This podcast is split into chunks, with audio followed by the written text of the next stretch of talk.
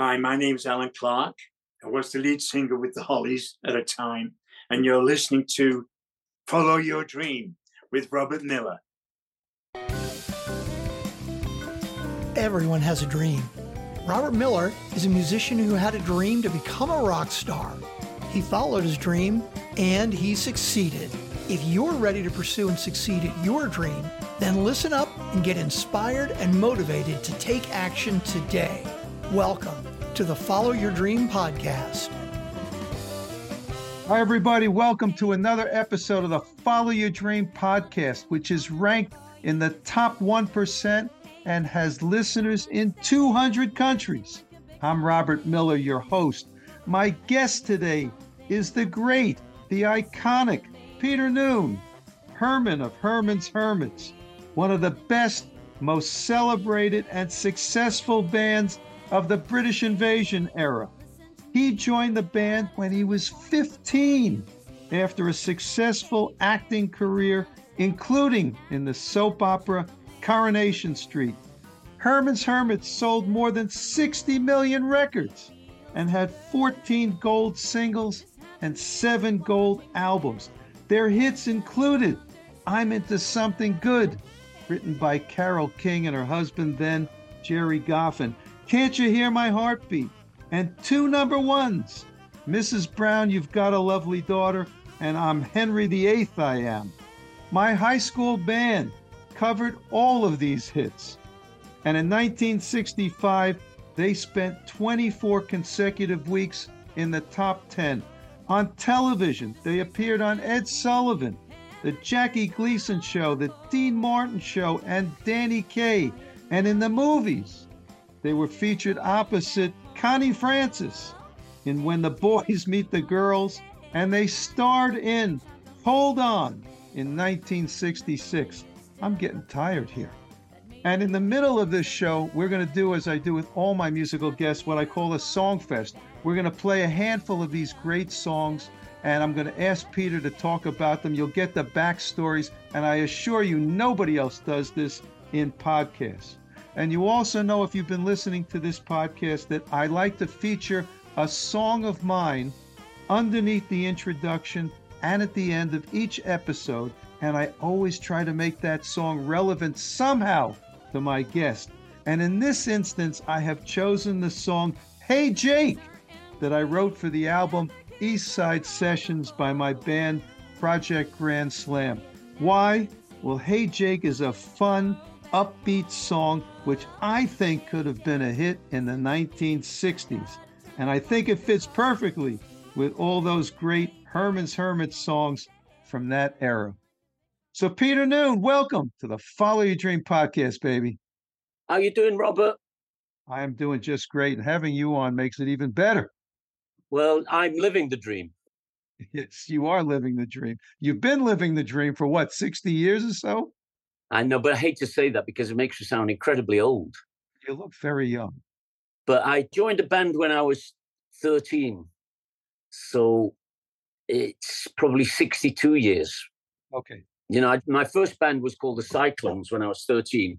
And I was the lead guitarist until the day that the other guitarist in the band w- was trying to teach me a song and said, maybe you want to be the singer in this band. And I became the singer in the band. And then I joined a band called the Heartbeats because their lead singer didn't show up, Malcolm Lightfoot. I remember his name. He must really be, I hope he's still alive, but he must be have a resentment against me because he he missed a gig and I got in, stood in for him. And that band made me become the lead singer. It was the Pete Best of the Heartbeats. Is that what you're saying? Pete Pete Novak and the Heartbeats. It was Malcolm Lightfoot in the Heartbeats, and it became Pete Novak. And Pete Novak was Peter Noone, who is Herman, who is multiple personalities. But his favorite one is Herman because he was the most successful. But um, that band metamorphosized over the couple of years in a van. You know, every band has that driving around in a van, getting. Uh, and my first big gig was given to me by Gerry and the Pacemakers. Gerry invited us onto a show, which was Gerry and the Pacemakers, Billy J. Kramer and the Dakotas, and Pete Novak and the Heartbeats. and that was my first big break. You know, there were, I, I call it shelves. You know, you go in this room and there's all these shelves, and the bottom shelf is Pete Novak and the Heartbeats driving around in a van, and and and and about third or fourth shelf would have been Gerry Marsden, but he took us from the bottom shelf to the first shelf, which was a, the biggest step of all. The next shelf was when you got a record played on the radio, not making it. All my friends made records, but if you got a record that was played on the radio, and one day we were kind of, we were already Herman's Hermits. There'd been all steps up to it, but one day we were in in the place where we we were kind of it was our homeroom, I think you called it. It was a club in in Bolton called the Beachcomber, and we played downstairs in a place called the Cave or the Cellar or something like that. And um, we were changing in the kitchen, and it was 5.30 which was a magic hour for the radio. 5.30 was the magic the most magical hour. And this man came on and we knew him because we, we used to play lunchtime sessions at the plaza in manchester. And he played the herman hermits record and it was like we suddenly you know i remember thinking i'm in that room now with roy orbison and gene pitney and and the Beatles and Elvis Presley and Dion and the Four Seasons. I'd entered this realm of show business that I, would never seen myself in. I'd never imagined. Which song was it that he played? I'm into something good. Oh, I love that one. And you know, it was really amazing because three weeks later, three weeks later, it was the number one record in, in England. It went from unheard to number one in three weeks. How did that happen? because the radio liked it. It was the mm. good record to play right after the news. You know, the new, the pound at all time low, unemployment, 5 million unemployed. Uh, this will not affect the pound in your pocket. And, and, and then woke up this morning feeling fine. So it, it set a standard for Herman Hermits. We always made records that would be played right after the news, which was always bad. Funny? The news is never good, is it? You're right. You know, there was a guy in the United States, he was the lead broadcaster in the news, Walter Cronkite. And they once asked him the question, What's news? And he thought about it for a second. He said, Well, I can tell you what isn't news. All the planes landed safely. Yeah. What he meant was the news is only about bad things. So you're right. When you guys do a song that's so upbeat, so fun, like I'm into something good, I can imagine how it captured the nation and Robert, if you if you think of the period, we were all trained musically by the 40s and the 50s, mostly the 50s, um, but we, would also include in the in the 50, in the 50s some early 60s records like Chris Montez and, and Bruce Channel, you know, Hey Baby, which is all over the Beatles products. That Hey Baby, Bruce Channel. If you play that and then play any Beatles record from the first album, you can see the, inf- you can hear the influence. See the connection. Yeah, you're right. So we were influenced by everything that came before us. And I had an older sister who just was two years older than who had really good musical taste. So we knew all the romantic stuff as well that boys, not necessarily nowadays, don't hear that. We heard, you know, I'll Never Dance Again by Bobby Rydell. We heard, you know, Johnny Angel by Shelley Fabares, and, and all those things that were, you know, I hate to say it, but they were kind of attractive in a period where boys didn't say, come over here, baby. There was none of that. People needed to go to ask a girl to dance, and you know, it was it was a much more romantic period, and all our songs were. You're right about that. Those were great songs too. The early '60s were all yeah, great. Think about it. You know, the Beatles' first album were all songs about "Please, Mr. Postman," and you know, uh, and we dipped into that same bowl. Herman's Hermits were all fans. I mean, so Derek Leckenby was the lead guitar. His dad was a police constable, not an officer, police constable, rode around on a bike, and he knew every Chuck Berry song from the biggest. You couldn't mention a Chuck Berry song that he didn't know. Keith Hopwood was a fan of people like Ricky Nelson, so he knew all that James Burton guitar stuff. That's all over Herman's Hermits.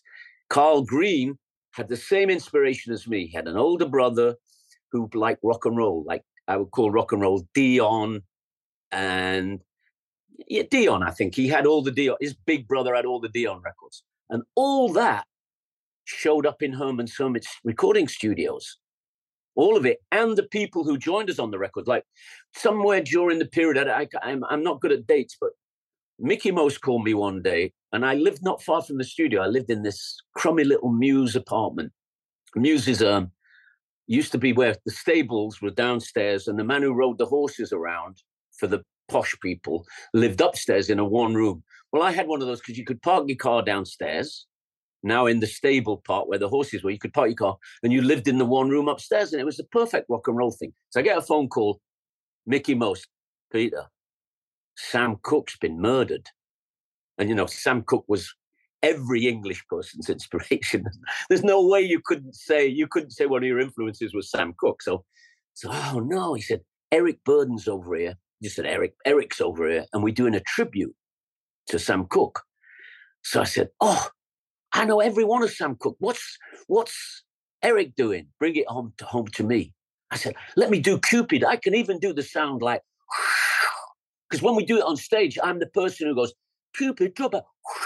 And I can make that sound. He said, no. So I go in the studio and he said, You're doing Wonderful World. I said, Why Wonderful World? That's not one of his best ones. He goes, Listen, don't know much about history, don't know much about geography, don't know much about anything. Sounds familiar to me. Get in there and sing it. So I go in the studio and uh, the only hermits who got there in time were um, the Keith and Karl. Got there in time. So the guitar player is Jimmy Page. And Jimmy Page during the session, you know, I walk in and he, you know, I know Jimmy. He's just a he's a, fair weather music. He's a studio guy back then, right? Well, yeah, but he's in a load of bands as well. He's a player. He's like me and like everybody okay. that we know. You're in a multiple situations, and people used to show up at people's recordings and give them ideas for free. That was the period. You know, so Jimmy Page has an idea. He's going to da da da da, and he says the, the drummer is Bobby Graham, who is a fantastic person, and we only use Bobby Graham and, and Clem Cattini. So, so Bobby Graham is bending down, fixing his kick pedal when, and he's got his headphones off. When Jimmy Page says, "Let's cut the intro in half," So me and Jimmy are, are now live in the room. You know, we used to record the lead vocal and the band on one track. That's the way we just did it. We didn't know any better than we, we didn't care. We just wanted to record moments. They were called moments, and and we don't know that uh, Bobby Graham hasn't heard that we've got. We're going to go ba ba ba ba ba ba ba ba. Don't know much about letter A, right? So Bobby Graham still got ba ba ba ba ba ba ba ba ba ba ba ba ba a double intro. So all through the record until the bridge, Bobby Graham is playing a different part than everybody else. He's not at the same part of the song as you, huh? But we finished it. We finished it, and we went all the way to the end with an ending. And Mickey Most said, "Next." I said, "Well, Bobby Graham's playing a different song than we are.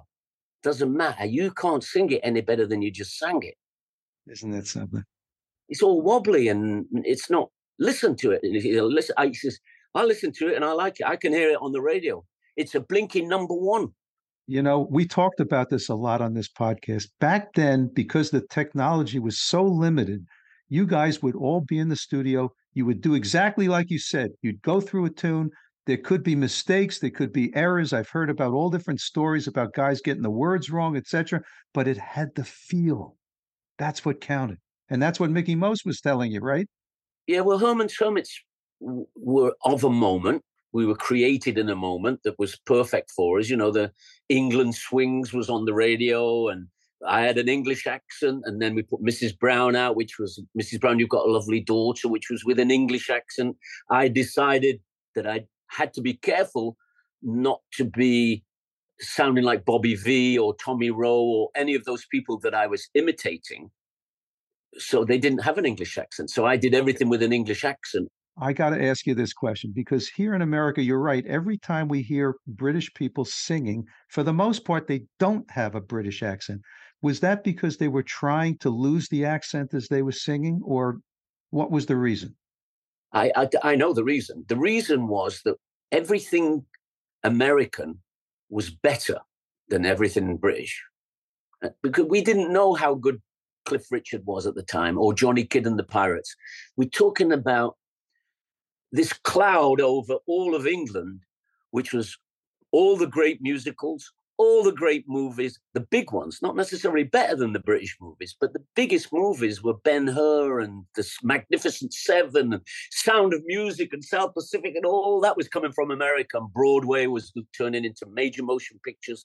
And rock and roll was all popular music was an American creation for our parents too. Um, my dad would sit around. He knew my dad knew every Nat King Cole record off by heart from the beginning. You know, the trio. He knew all that stuff, and that was American. And my my dad liked Woody Herman, Thundering Herd.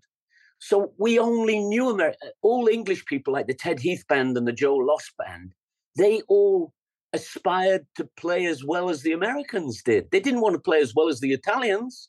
They wanted to play as well as the Americans.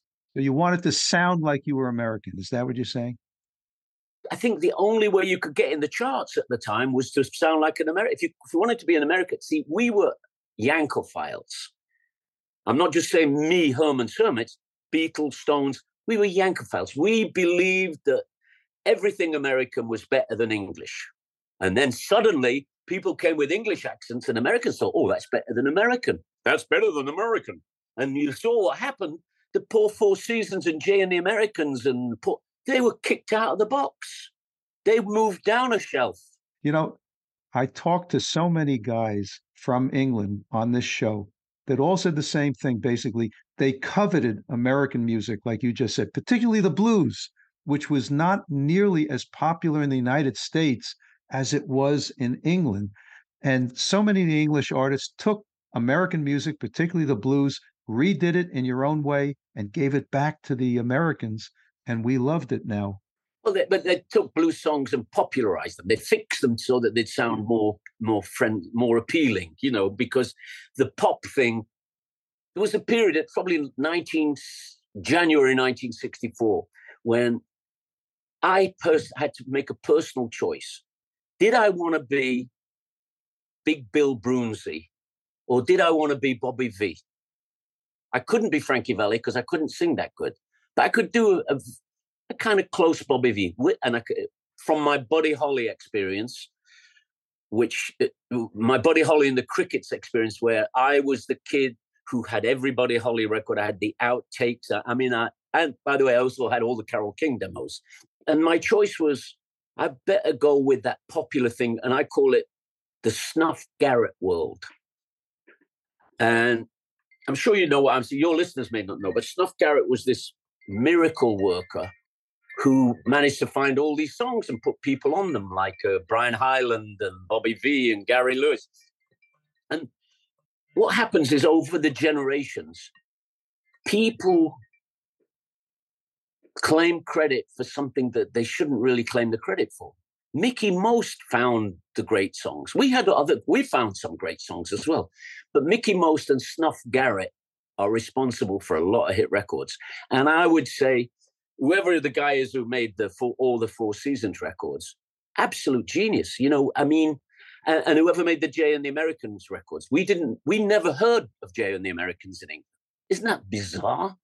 I mean, I went on stage with with them like it, and I met them, and, and they're really good guys. You know, I'm no J number three now. I'm up to J number three, but right. they never got played on the radio in England. Perhaps it was the label. Who knows? Like, like Paul Revere and the Raiders never got played in England.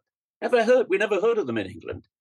So there was this thing going on that that we were now becoming sort of more. You know what? Until the British invasion, it was all a bit Charles Atlas. And glue on the hair and hey baby i love you. This pullover that you gave to me. And it was all american high school stuff. We didn't know anything. We'd never been under a boardwalk or up on a roof. So all that stuff was a mystery to us. We we still did the songs but we didn't know what they meant. I got to tell you it all came back to us and it was great.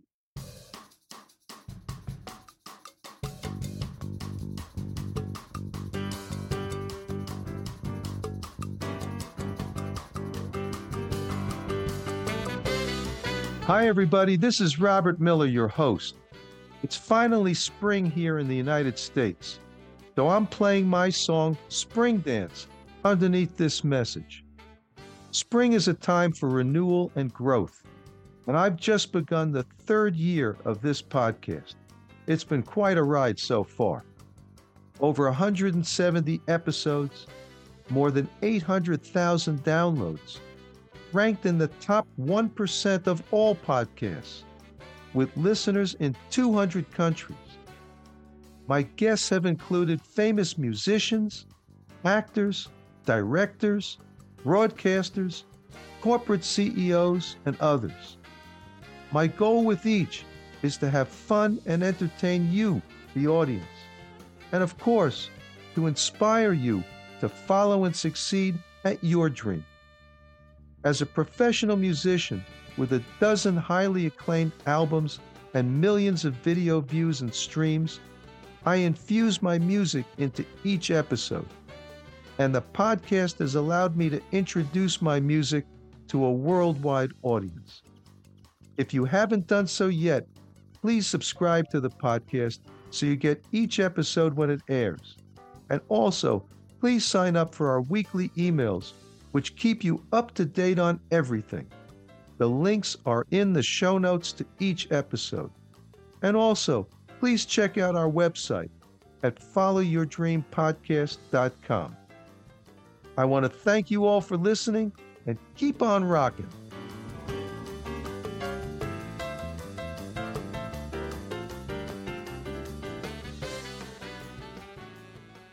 And like you said before when you were talking about I'm something good. It was just so well done. It was so much fun. It it grabbed everybody in the United States, and you guys rode the top. You rode the crest of the wave.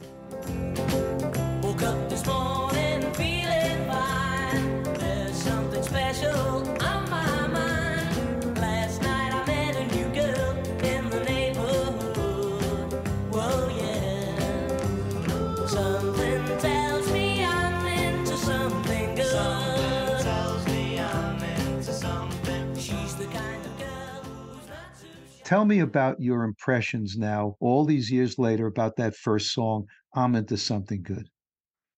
Well, I, st- I still do it live in every, I open every show I've ever done with that song because it puts me into the place that I came from, which is a 16 year old boy with a 17 year old guitar player and a 17 year and a 17 year old bass player and a 18 year old drummer and a 20 year old ancient geezer on lead guitar. And we were put in a room.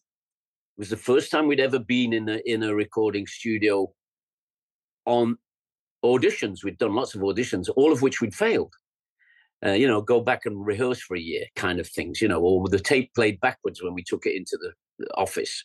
So, what happened was that we were doing the song. I'm happy to say that Carole King also thinks that the Beach Boys are responsible for that recording her song. She mentions Brian Wilson being an inspiration. So, you know, I think it goes, ooh, which, so we thought we were making, what we were trying to do was get a kind of surf sound. You had a demo in front of you at that moment? We, we'd had a demo, a Carole King demo, and, a, and an Earl Jean recording, which was like the Earl Jean. The Earl Jean re- recording was demo, that was Carole King's demo with Earl Jean singing lead like locomotion. You know, I think that's what would happen. And um because I guess Carole King didn't want to be a pop star. So so we'd rehearsed it and rehearsed it, rehearsed it. And we thought we had the feel. And Mickey Mo said, you know, I know this piano player called Roger Webb. And he's in um, well, we know Roger Webb. He's a jazz guy. He goes, yeah, but I think he knows what you. So this Roger Webb from nowhere. I mean, he's a fifty-year-old guy, and we're all teenagers. And he knows what I'm talking about.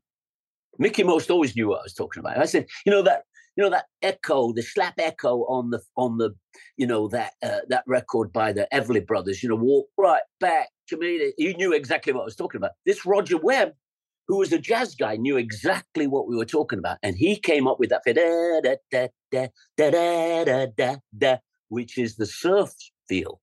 Really, I never thought of it as a surf feel, but now that I'm thinking about it, I, I get it. It's my word for it. You know what I mean? But we we made a surf record, and no English bands did that. And when it came on the radio, it sounded so fluffy and lively and happy because we were fluffy, lively, and happy. you bet you were. All right, let's go to Mrs. Brown. You've got a lovely daughter, which two things I want to mention. Number one, you talked about how you sang with a, a British accent. And in that one, you definitely had that accent. And the other thing is, you know, I'm a teenage guy in the United States at this time. And I remember watching you guys perform, it probably on Ed Sullivan. And they had a, a picture of your guitar player with, you know, a, a, a rag or something. Maybe it was a handkerchief that he put by the bridge of his guitar to get that muffled sound. And I'll never forget that.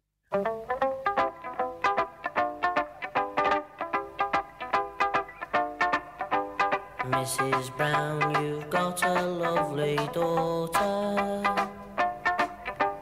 Girls as sharp as her are something rare.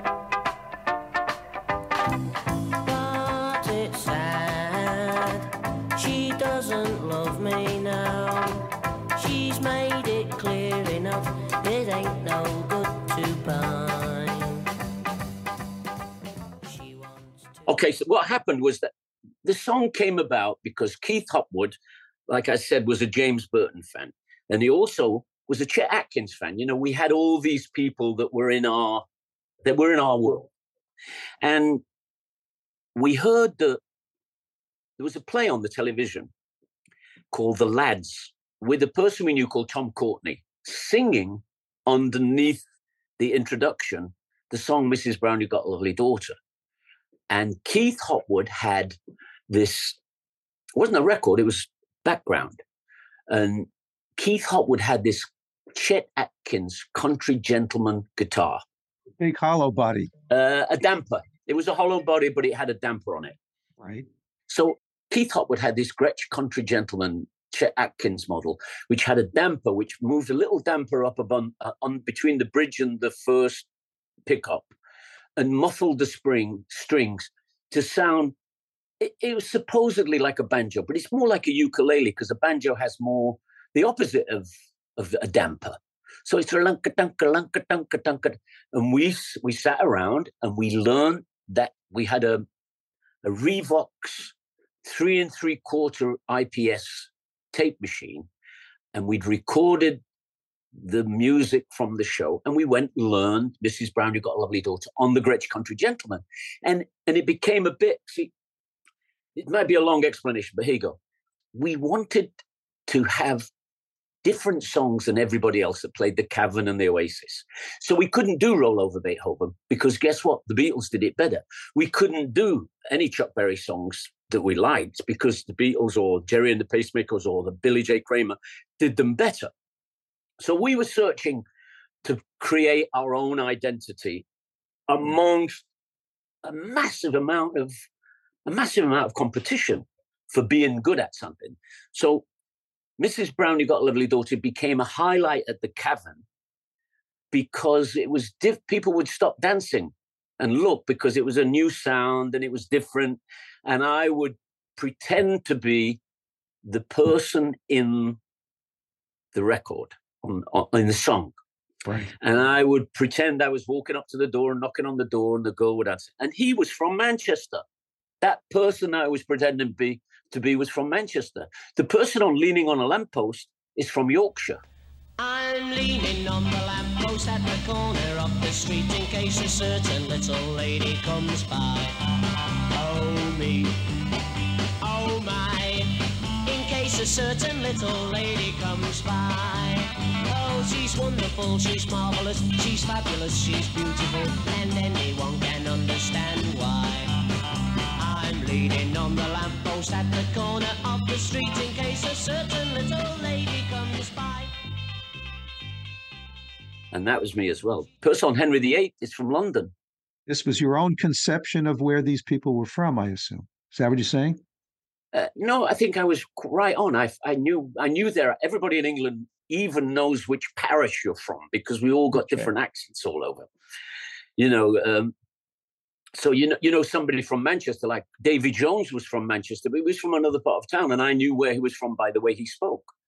So, and that's the thing. So, I- did Tom Courtenay as a Mancunian. He he isn't. I did um, Henry VIII the same as I th- the original, which was a 1915 record that my granddad knew. But but everybody knew that song in England. Everybody knew the words to that song in England. See, that's so interesting because we had never heard it in the United States. When you guys came out with I'm Henry VIII, it was a kind of a novelty song, but it worked. It was brand new for us.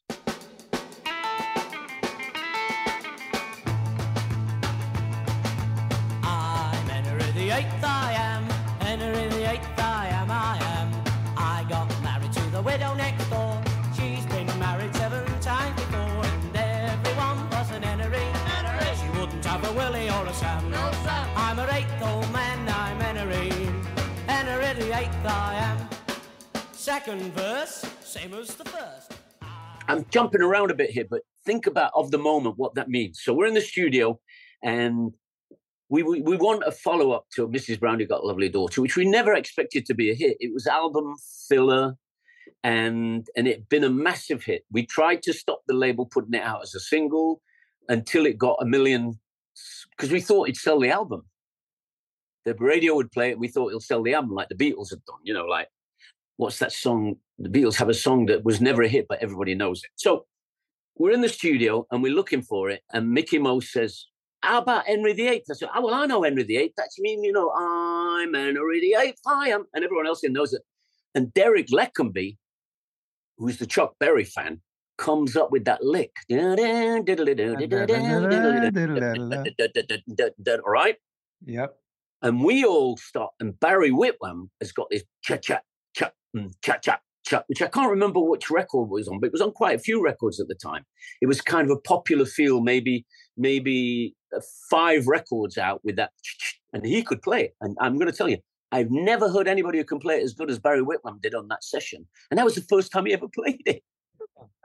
so we record it, and we're recording it, and we don't really know the song that well. So when you don't know us in England, you go, go, back to letter A or Second verse, same as the first, huh? second verse all the same. But the, on other records, we could do wackadoo, wackadoo, wackadoo, do wackadoo, wackadoo, which is also a measure which doesn't sound Italian. You know, we're not going to go for that vocal thing. We're not going to do that. We're going to be pop Right. singers and not and and we record it, leaving second verse, same in the first, thinking we're going to have another go. And Mickey goes, "Oh, you, that's it."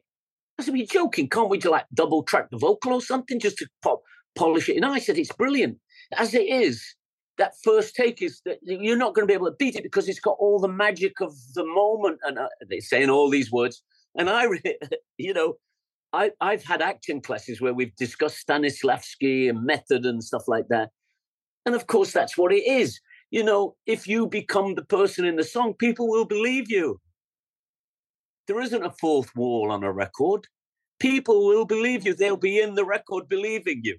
They can climb inside the song and the music and they're in it. And they'll sing in the car with their mom and dad five times. I'm Henry the Eighth. I am. Yeah. Just the same as you sing, you know, the song that never ends. So it immediately captures everyone's attention and we can play it really well on stage because we it's using the best of what we know. And Mickey all the time is Mickey most is saying all the time. I'd say to Mickey, "Can we try it in another key?" And he goes, "This is no, this is the right key, but it's in C. Surely it'd be better, a little bit higher for my vocal." And he goes, "Listen, I can sing it in C, and if I can sing it, the whole world can sing along." Isn't a great line? That's a great line. And, he, and listen, he he guided you so expertly from everything you're saying here. I have to give Mickey most the credit. I'm sorry to interrupt you, but see, he he took credit for things that he didn't do. because people do that. People do that, you know. But I give him the credit for understanding. First of all, he was my best friend. He lived with his in-laws. You know, that's how well he was doing. Came back from South Africa, and he was a, a really good guy, nice guy. So I went to his house, and he had a, got a guitar out because I'd seen him. It's a long story. I went to see the Everly Brothers in Manchester with my sister, and on the bill was Bo Diddley and the Rolling Stones, and the opening act was Mickey Most. And I'd seen Mickey Most, and I thought he's pretty cool. And I told, I go to his house and I said, I saw you on that Rolling Stones tour, and I saw you, and I, I was calling it a Rolling Stones tour. And it was an Everly Brothers tour. And I said, and I love the bit in the middle where you get down on your knee and play a guitar solo on the guitar with no strings on it. And he said, "Yeah, you just because the guitar player on stage was a better guitar player than me." It's a great, that's a great own up. People don't t- give those credits away. So I said, he says, "But I'm a pretty good guitar player, but not as good as this guy who was in the, the house band, right?" And he picks up a guitar, and him and his wife Christina, who's my age maybe, no, she's probably 17, 18. They sing "Devoted to You" by the Everly Brothers and they mean it. And it's it's a life-changing moment for me. It's a life-changing moment for me that this man could sing, I'll never hurt you, I'll never lie. You know what I mean? And I go, wow, that's so powerful in a song where you can sing, you know. And I'm uh, uh, all I take away from it was I I'm so inspired by somebody who has the balls to say to somebody to their face, and she was singing the the, the fill part exactly exactly under they had all the notes they did it i'll never hurt you yeah and the bridge is complicated and the words are so beautiful you know devoted devoted what a word right so so i'm in his club now and i and i i'm in his fan club as a person so he's my best friend he's also the best man at my wedding he's also my daughter's godfather etc etc etc and you know we fell out a lot we had ups and downs and everything, but we were always a thing called friends. We did not, we argued about politics and stuff like that and religion, but we were always friends.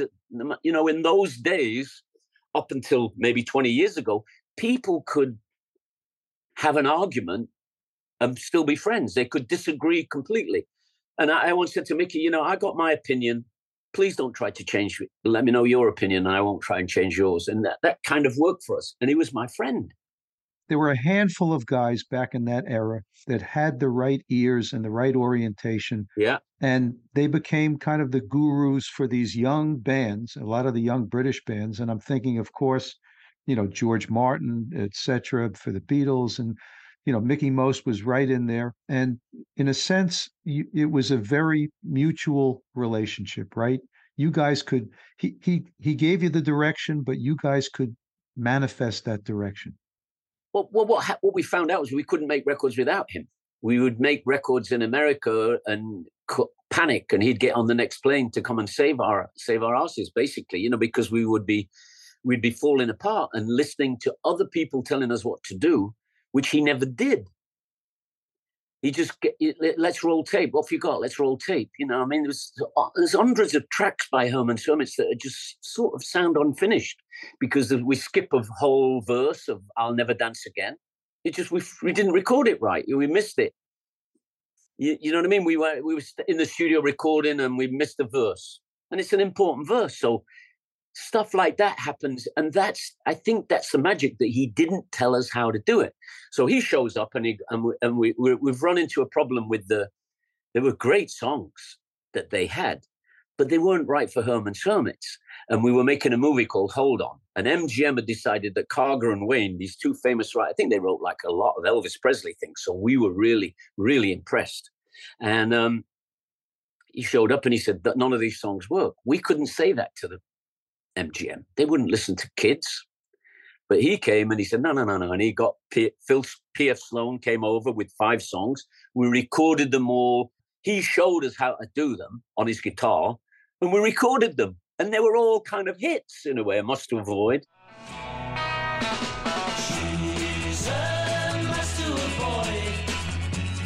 sweet impossibility.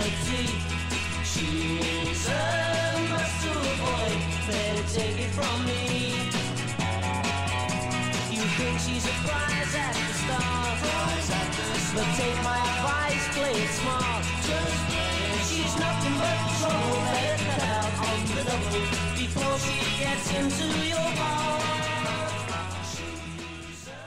Great song. double track the lead vocal. And then you know we, we now had three tracks. So you know we would mix everything down to one track. It was just the way we did it. And that's what our sound was. Well, listen, I want you to know, and I'm sure you do know this, that you had an enormous impact on the not only on the British invasion, but on music, on the United States, and I'm sure in Britain as well. It has been an absolute pleasure to have you on this show. I think we got to do a part two and a part three as well because we haven't even gotten into most of it. But I want to thank you, Peter Noone, for being on this show. It's been just a spectacular experience. well thank you robert i enjoyed myself i love talking about me well, you've talked about you and you've talked about some great music and you've talked about so many things, and it's just been wonderful. We're going to listen now to that song that started off the uh, the episode. It's my song called "Hey Jake." I want to thank you all for listening, and we will see you in the next episode. Thanks so much. Thanks for listening to the Follow Your Dream podcast. Make sure to subscribe, rate, and review the podcast so you don't miss another inspiring episode. You can connect with Robert at robert at followyourdreampodcast.com. And you can hear more from his band at projectgrandslam.com and at thepgsstore.com.